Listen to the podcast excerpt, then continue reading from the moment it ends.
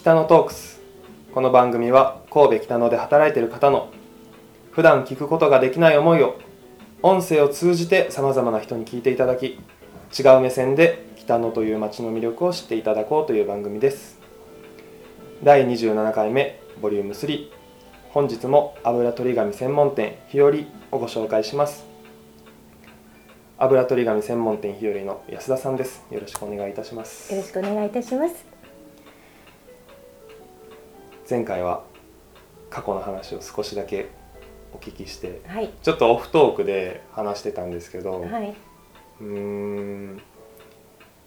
教えることの大切さと大変さあとは喜びっていうものを話してたんですけど、はい。全くそれは これを聞いてる方には届いてないので、はい。いつもあの3本目の最後に編集後期ではい。一言コメントみたいな、僕のその回のはい。思いをコメントに残してるんですけど、そこにはい。残していきたいと思います。はい、はい。えー第3回目はですねうーんこの18年間日和のお店ではい。働かれて、はい。そうですね。少しずつ自分が変わっていったこととかありますか、そうですね。あのオフトークの時にお話ししてたかもしれないんですけれども、はい。やっぱりあのーまず私もお店をするのお店をして、えっと、人様をあのー雇うというかあのーもう経験初めてだったのでやっぱりどういうふうに接すればいいかとかっていうのもやっぱりその都度その都度経験でいろんな子たちがいるんですよね。はいでやっぱり今まで私が仕事をしてきた人とはまた全然違うタイプの方がすごく多くって毎回毎回「ああそういう反応するの?」とか「あそういうことになるの?」っていうことが結構たびたびあってでその都度その都度「あそうかそういう場合はこうだこういう場合はこうだ」っていう学習ですね。そうやってずっとやってきてるんですけれどもそれとまた私のあのライフプランというかやっぱり人生の中には子供を育てるとかあとどうしてもお店の方に時間が取れないとかそういう時々があったりとかもあるのででそういう時にちょっとその時間を調整してお願いできる人がいてたりとかそういうこともすごくありましたしでちょっとお勉強したいなと思った時にあのその時もその時間を取らせてもらってお店のことはちょっとお任せしてっていう風な形であのやってきたんですね。でやっぱりお勉強するとお勉強したことを今度はインプットしたものを今度はスタッフさんとかにアウトプットしてあの還元したいっていうのがあってやっぱりそれはそれですごく良かったなと思うしそういうことをすることによって自分も成長できたしスタッフさんとの関わりでとそれをお勉強したことをまたそこでいい音が。すいません。いや大丈夫です。これ大将からの子で。対象からあるんですか？すいません。なんかちょっとおかしかったですね。ちはいすいません。と僕もいるよっていうのをはい。大丈夫です、はい、であの何でしたっけ？えっ、とちょっと鐘の音。がであの、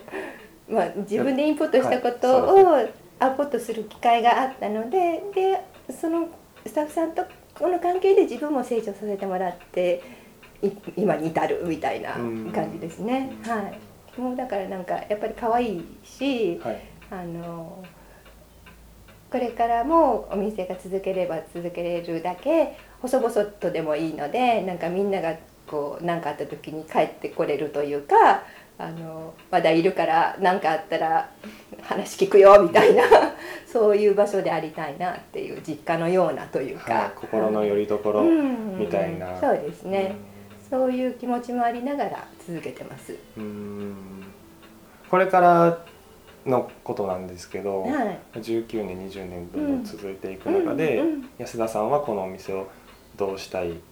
だったり安田さん自身はどう変わっていきたい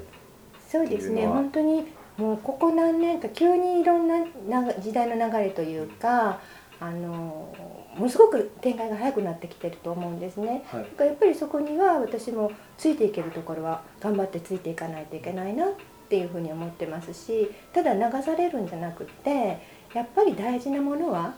延々とあの続けていきたいなっていうのはあるので、はい。それをまあバランスよくできたらいいなっていうふうに思ってます。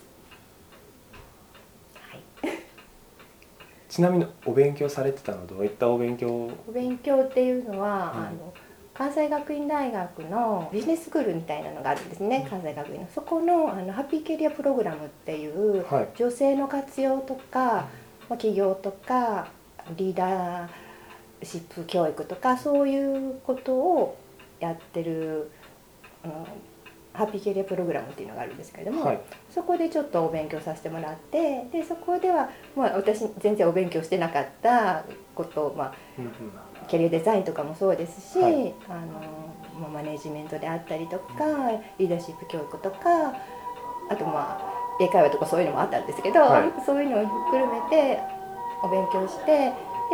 あとはそのそこでできた仲間っていうか、はい。もうあの皆さんこう頑張ってらっしゃる方がとても多いのでそれをこう SNS とかそういうの今でも一緒にご飯食べに行ったりもするんですけど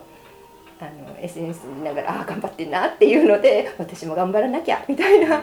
そういうあの風になったりとかするのでそれはそれで言ってよかったなはいあのなかなか社会人に出てから学び直しをするっていうのがなかなかそういう機会なかったので、はい、それはそれでよかったかなと思ってます。そうですよね。そういう場に行かないとつながりもうん。なかなかできなかったり、ううん。ん、しますもんね、はい、もう常に勉強もう切磋してっていう。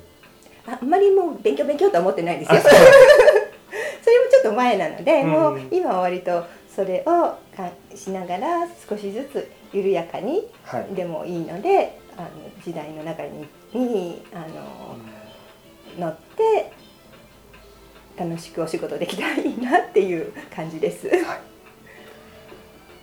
じゃあそうですね。最後にこれだけは言いたいなっ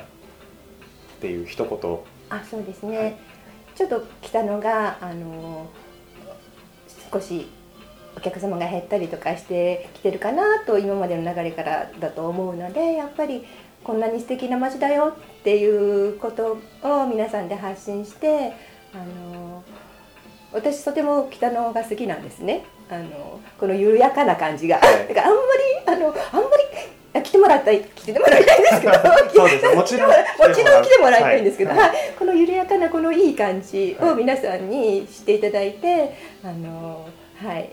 お足を運んでいただければ嬉しいなと思ってます。はい、えー今回は油取り紙専門店日和安田さんに出ていただきました。ありがとうございました。ありがとうございました。ちょうど BGM も終わりましたね。どうもインタビュアーの中西幸宏です。今回は油取り紙専門店日和の安田さんにインタビューをさせていただきました。前職が聞いて驚いてそこで学んだホスピタリティや気遣いっていうところが日和での、まあ、お仕事の中にも反映されていて話の中にもあったんですけど教える大切さ大変さ喜びっていうのは人を教える立場になった時にすごくこう考えるところでもありますしどう伝えれば相手に伝わるのかっていうところを従業員を持ったり自分が、先輩なり部下ができた時とかに直面する物事だと思うんですけど最初は教えるのってなかなか難しいと思うんですけどそういうところも学びに行ってで今のお仕事に生かしてたりとかそういう話を聞くと僕もいずれま後輩ないし部下ができた時にはそういうふうに対応できればいいかなとすごくためになるなと思ってお話を聞いていました。本当にあの油取り紙の話になるんですけど使用感が何とも言えない心地よさでも柔らかいんですよね紙自体が。なのに驚きの吸油率と言いますか。これは使ってみないとわからないのでぜひ日和さんに行ってみてはいかがでしょうか。また次週もお楽しみに。バイバイ。